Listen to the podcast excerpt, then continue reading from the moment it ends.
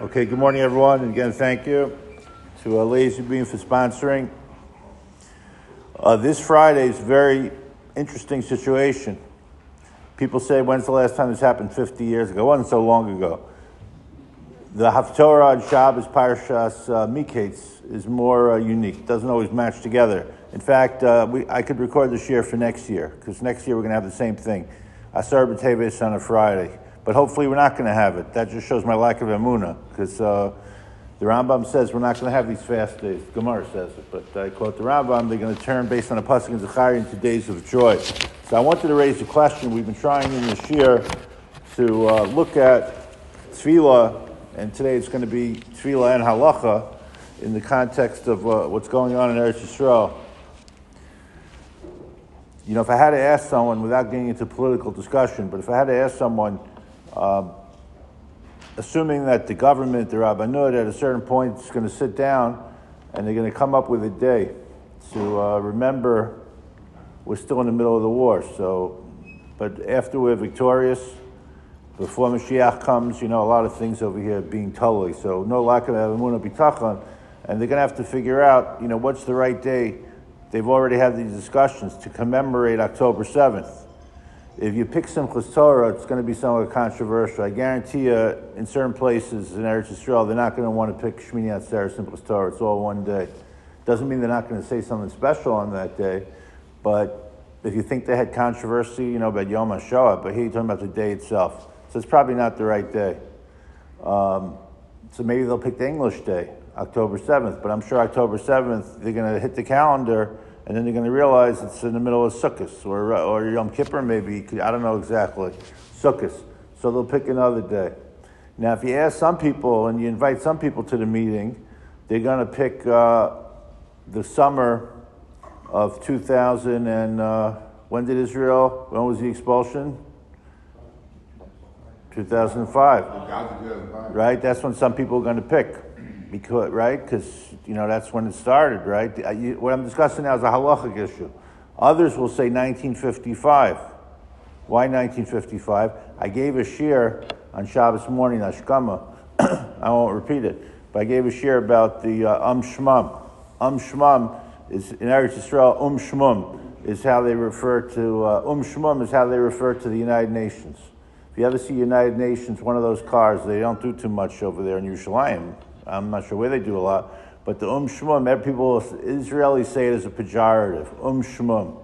It's basically mean it's a shmata. Uh, shmum means you, you, nothing.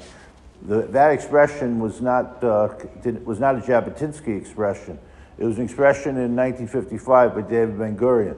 Because in 1955 there was a wedding that took place in uh, southern Israel, and someone from uh, the Gaza Strip, 1955, came in and uh, started shooting up a wedding.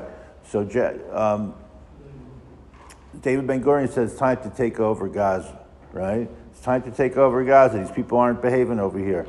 Gaza's in the Torah, it's ours, right? It goes back to, it's even Shevet Yehuda, most of it.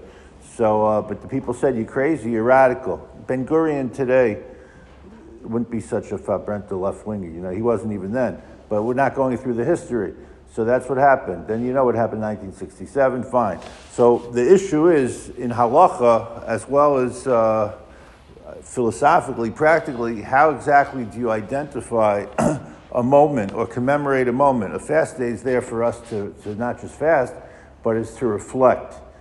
So this is definitely an issue when it comes to the Beis Hamikdash, to the Churban HaBayis, because we have the, the destruction of the first Beis Hamikdash and the second Beis Hamikdash took place on the same day, more or less, Tisha B'Av. Could be it should have been 10th of Av, but you know, the 9th of Av or the 10th of Av. And uh, so nothing compares to that. But we know we have uh, Shiva B'Tammuz, we have Tzom Gedalia, and then somewhere in the middle over there, or actually earlier, we throw in Asara B'Teves. And Asara B'Teves, relative to the destruction, seems like uh, not such a big deal. I mean, the destruction we commemorate. What was that Sarbateves? Sarbateves is two and a half years before the destruction of the first Beis Hamikdash. There was a siege around the city. And the siege really didn't have terrible impact. It was an opportunity for Yirmiyahu to scream and scream, Jews, you should do tshuva, you should do tshuva. But they weren't so motivated. They were pretty much uh, self-contained. So it's an interesting question. Now, in Israel today, it's less popular now because there are less survivors. But Asar B'Teves was a huge day. Even secular Jews, believe it or not, who didn't know or didn't observe Tisha B'Av or Shavasa B'Tammuz, they observed Asar B'Teves. I'm not saying they fasted. Asar B'Teves became the day, I've discussed this in the past, it's the Yom of Kaddish. It's the day that uh, Israelis, I don't know if it's made it to America, but Israelis who had survivors, survivors or people who, who had relatives who died in the Shoah and they didn't know the day of the burial. So they don't know what yahrzeit to keep, or the day of death. They don't know what yahrzeit to keep. We take for granted if you have a yahrzeit and you can identify the day. By the way, the same issue is going on today. How are they going to know, right, the exact day of death of some of these people? even now we're finding out people were killed on October 7th. They thought they were hostages. how do you mark the yahrzeit? So Israel came up with a, a day was called Asar B'Teves. Now it seems like a strange day. Why Asar B'Teves? So part of what we're going to argue, and I may not get to it all today, this is we're going because I want to get into the practical section. If you look on the back page, there's a beautiful piece from Rabbi Soloveitchik. I also gave you a link to a piece from uh, Rabbi Howard Jachter, who lives in town, about Asar B'Teves was not the climax of destruction. But, you know, if, if we talk about uh, Martin Gilbert, who's a great uh, historian, I think he was Churchill's biographer, but he's, and he's not a Jew, but he writes a lot about the Jewish people. He loved the Jewish people. He wrote a book called The Prelude or The Prelude to Destruction. That is um, Kristallnacht, right? So that we mark Kristallnacht in, in my community in uh, Connecticut, we had Hungarian survivors. You know, one of the things about many Holocaust survivors, they argue with each other. Who had it worse? You ever get into a room like that? Who had it worse? The, the Poles, the Hungarians. You know, the Poles don't respect the Hungarians so much with the Holocaust. You guys, you know, you waited till April 1944. Yeah, but we lost a certain. These are the discussions they used to have in the back of my shul on uh, Yom Kippur during a break. That's when it all came out. They were having the same argument. Uh, whatever it is, everybody's suffering. We have a kino like that. The, the northern kingdom and the southern kingdom are fighting with each other. Ahali, who suffered worse? So we, I once had a speaker in the shul for uh, Yom HaShoah. You probably remember him, Manfred Fulda. It's tremendous. Rabbi Fulda from Yeshiva University. And I brought him in for a whole Shabbos. They, were, they never thought I took the Holocaust serious enough, even though my family was a big deal. But I wasn't, what was I supposed to do? I wasn't a survivor. They, they held it against me. Young, bratty, right wing American, okay? But they wanted an American. At the end of the day, I brought Rabbi Fulda, and some of the survivors are really angry because he spoke about Kristallnacht. They say that's not the Holocaust, right? That's not the Holocaust. And he's not a survivor. He was only there. So it was a busha. They were angry at me. So you can't win. But the bottom line is, that's what Asar B'Teves in many ways. Rav Lichtenstein has a piece in the back that in Judaism, we don't just look at catastrophe. We're supposed to look at the seeds of catastrophe. And we're supposed to look at not just uh, Tisha B'Av and not Shavasa B'Tammuz, but what, what were those two and a half years like? Not just Asar B'Teves. Now, you can go even further back and say the split of the kingdom. You can go further back and say Yosef being thrown into the pit. And all of that is true. The Rambam, when he talks about Yosef, believe it or not, I would never say this if the Rambam doesn't say it. It's based on Gemara and Shabbos said, What happened with Yosef? How did Yosef get thrown in the pit? So the Rambam in the laws of inheritance, believe it or not, he says you shouldn't favor one child over the other. Now the Torah seems to do that by having pishnayim, but and we actually go around that. And the Rambam says, because look what happened when Yaakov favored Yosef. And then this Galgal Hadavar, things rolled out of control. So that's what Rav Aaron Lichtenstein says, Asar B'Teves is, and that's why it became the day, because it's meant to be we look not just at the catastrophe. And you know that what's going to happen in Eretz Yisrael after the victory, hopefully this week, everyone's going to then start the analysis. That's when things really fall. You know, Israel, there's going to be a lot of analysis. Hopefully we do it peacefully, but every, you know, the government and this one and that one, and there's a lot to get out. That's necessary if it's done, you know, of course, object- objectively if it's possible. So in many ways, that's Asar B'Teves it's a chiddush that we don't just look at Tisha B'Av, you try to look at the seeds. For two and a half years, they had an opportunity. Yirmiyahu was screaming at the people, fix yourself. Understand, you know, what's happening in the world. So that's the basic message. Now, what this ends up generating is a very interesting piece, which is the middle section. The Abu Draham, who's one of the uh, great commentaries or uh, and we very often quote him relating to the siddur. So Abu Draham says something very wild. It's very often quoted. I'm going to quote it, but very rarely. I mean, this doesn't happen so often. But this Abu Draham, if anybody's given a shiur on Asar B'Tevis now on Friday, they're going to quote the Abu Draham. You have to quote the Beis Yosef as well. But let me read you what the Abu Draham says. V'tzoma series this fast day, Asar B'Tevis, which is going to happen this Friday, and to the point that we're not going to eat Friday.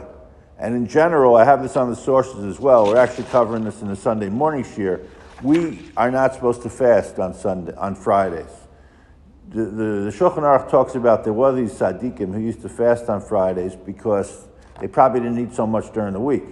So they had some food that was left over. They're going to make sure to send it, save it for Shabbos, and this way they go into Shabbos filled up uh, without being filled up. Most of us, I'm including my house, we have the opposite problem right? We've taken so seriously tasting all the foods of Shabbos that there's nothing left by the time you get to Shabbos, right? People eat more on Friday, and today, uh, as I expressed in the shiur on Sunday, it's become a drinking opportunity. Am I right? I'm not looking at anybody specifically, but people get together to drink Fridays now because you got to taste the food. You got to make sure you got the right booze at the kiddush the next day. I've seen a couple guys walking in here Friday night. They, they think it's Shabbos afternoon or Shabbos morning, and now you have cholent bars which uh, I don't know if it's hit Teaneck yet, but it's, uh, you know, Passaic, Monsey, Borough Park. People go Thursday night, cholent bar dates. My daughter, that's why she got married, you know. She went to top, finally she had enough of eating cholent. So she said yes, right? So these are big issues that are today. So the Abu Draham says, you know what? Despite all that, we, we're not going to fast on Friday. You, you never fast on a Friday. The Mishnah Berurah, that's what it says on top, because you don't want to go into Shabbos being a kvetch. There's a terminology I learned called hangry. You know that term? Hangry. Hangry is you heard never heard that term? Hangry is a, you, you hold, yeah you you you kids told me it was you that you're hungry so therefore you're angry. People sometimes Friday night you come back. My father used to say not just Eishas and Yom Hashishi. He said all that other stuff. You ever, you ever meet anyone who says all that stuff Friday night in Lashmarcha. I only remember because my father would say, and we were all there like, come on, Dad, we're, we're hungry. We're hungry. We just had pizza, you know, two hours ago, but we're hungry. So you're not allowed to fast on Fridays. Now, Abu Draham comes along and he says the following. Vitsoma series And again, I explained it already, the reasoning, a little bit before, and you should read that piece from Lichtenstein. With some series Shabo. So he goes through the history. Nebuchadnezzar came on Yerushalayim, and he gives you the, the sources for it. Two and a half years. If you think about it, it's two and a half years. Teves, then they destroy the Beis HaMikdash. Two and a half. It's a little more than two and a half years. Shavasa Tammuz was like two and a half years, and then he says the following. It says in the pasuk, he's quoting here a pasuk from uh, Yecheskel I didn't give you the entire thing. There's two times in the Torah it says Be'etzam Hayom Hazeh. One is on Yom Kippurim, so we know that if Yom Kippur falls out on Shabbos, we fast. And it also says relating to Asar B'Teves. So the Abudraham says something which was looked at by the Rishonim in his time as totally off the wall. Today it's very often quoted, and you'll see it's irrelevant. Shabar said somos hein nidchin lepamim kishachalo b'Shabbos. You see the second paragraph? If any other fast day falls out on Shabbos, we push it to Sunday, which happens pretty often, especially with B'Tammuz and Tisha. It seems like it always happens, but it doesn't always happen. It's very often pushed off. Chutz me'asara b'teves, except for asara b'teves. Uh, Abu Draham comes up. He was the first person that we have a record of in writing who said such a thing. It doesn't say it in the Gemara. Chutz me'asara b'teves she'ino chal olam b'shavos. Now, it was easy to say it because it never falls out on Shabbos. Once the calendar was set, it never falls out on Shabbos. But this is our case. It does fall out sometimes on Friday. No other fast day, by the way, could turn out on Friday except for a day that's not really a fast day for sadness. I think Tanis Esther could call it on Friday, and definitely Tanis Bechoros, which is not really a fast. I mean, it's for something positive, not something negative. He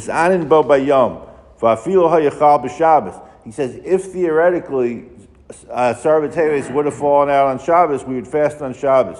Lo ha'yichol lichos yom acher, mimnei shenemar bo, it says in the pasuk. Now, on that, on that note, the Beis Yosef, the Tur, they go nuts on this uh, Abu Draham, and they say, how could you make up such a thing? How could you make up such a thing? First of all, it's a theoretical discussion because it never falls out on Shabbos. But from an intellectually honest perspective, how could you say that if Asar B'Teves fell out on Shabbos, taking some pasuk out of the out of Yecheskel, matching it up, if Tisha falls out on Shabbos, we wouldn't do it. So he's saying it's basically bad chinuch. But Abu Draham lives very well. And he quotes from the Chuvas HaGaonim, or the footnotes on the Abu Draham quotes from the Gaonim, which is much earlier, four or five hundred years earlier, even though we don't happen to have it. But Abu Draham's not making up something out of the blue. So practically, it doesn't really matter. The only practical application is an interesting debate. And the debate, la halacha, is what happens in Mincha this Friday. According to many Rishonim, at Mincha this Friday, we should not be, not only do you not say Avinu Malkeinu, and Tachnun, because that's because of Erev Shabbos you don't do it, but you shouldn't lane. You shouldn't lane. And you shouldn't say the Haftorah. We do. Why shouldn't you lane and do the Haftorah? There's a question of Kavod Shabbos. Now, what does that mean, Kavod Shabbos? So you have to come to my Sunday morning shiur, but Kavod Shabbos is because you need that time to prepare for Shabbos. You're going to be wasting your time laning in the Haftorah. It takes at least 10 minutes. You need every single minute to be preparing properly for Shabbos. Look how much tension, I don't know in your house, but in some houses, definitely Erev Hanukkah, know, when Hanukkah's on Shabbos, but even this Friday, gonna, I know there's going to be a lot of confusion in the house. I'm going to Mincha, easy. You know, someone in my house always says the men always make up these interesting halachas when to go to shul. It's exactly when you, you, you need. That's when you drive carpool, that's when you have Mincha Marv, and I'm sure people are going to say Asara B'Teves, especially if you have little kids. All of a sudden, the guy's leaving, you know, leaving to go to shul. So it's a big debate. It's a big debate at the end of the day, we do it. And the reason we do it is back to this Abu Draham, because Asara B'Teves is such a significant fast day. And as we explained, the significance is not necessarily what happened on that particular day. Relative to Shiva Asar B'Tammuz, definitely relative to Tisha B'Av, it's basically nothing. But it was the beginning, right? And we look at the beginnings. You don't just look at October 7th. We're going to have to look a little bit earlier if we do self-reflection, what happened you know, what was going on, not just from a security perspective, but from, uh, you know, all the different issues that Rabbanim will speak about. Right now we focus on other things. And that's what Rav Aaron Lichtenstein explains. It was true with the Shoah, and it's true with every destruction. I do want to end on a positive note. I happened to go to Rav Asher Weiss's shiur last night. It was beautiful. And he's crying through the shiur. But he said, you know, after every churban, there's always been great things that have happened. Now we're still in the middle of the churban. That, that's what we hope for and this should be a theoretical discussion, not just Asar B'Tevis falling out on Shabbos, which is theoretical because it can never happen, but the whole idea of fast days should only be uh, in our memories.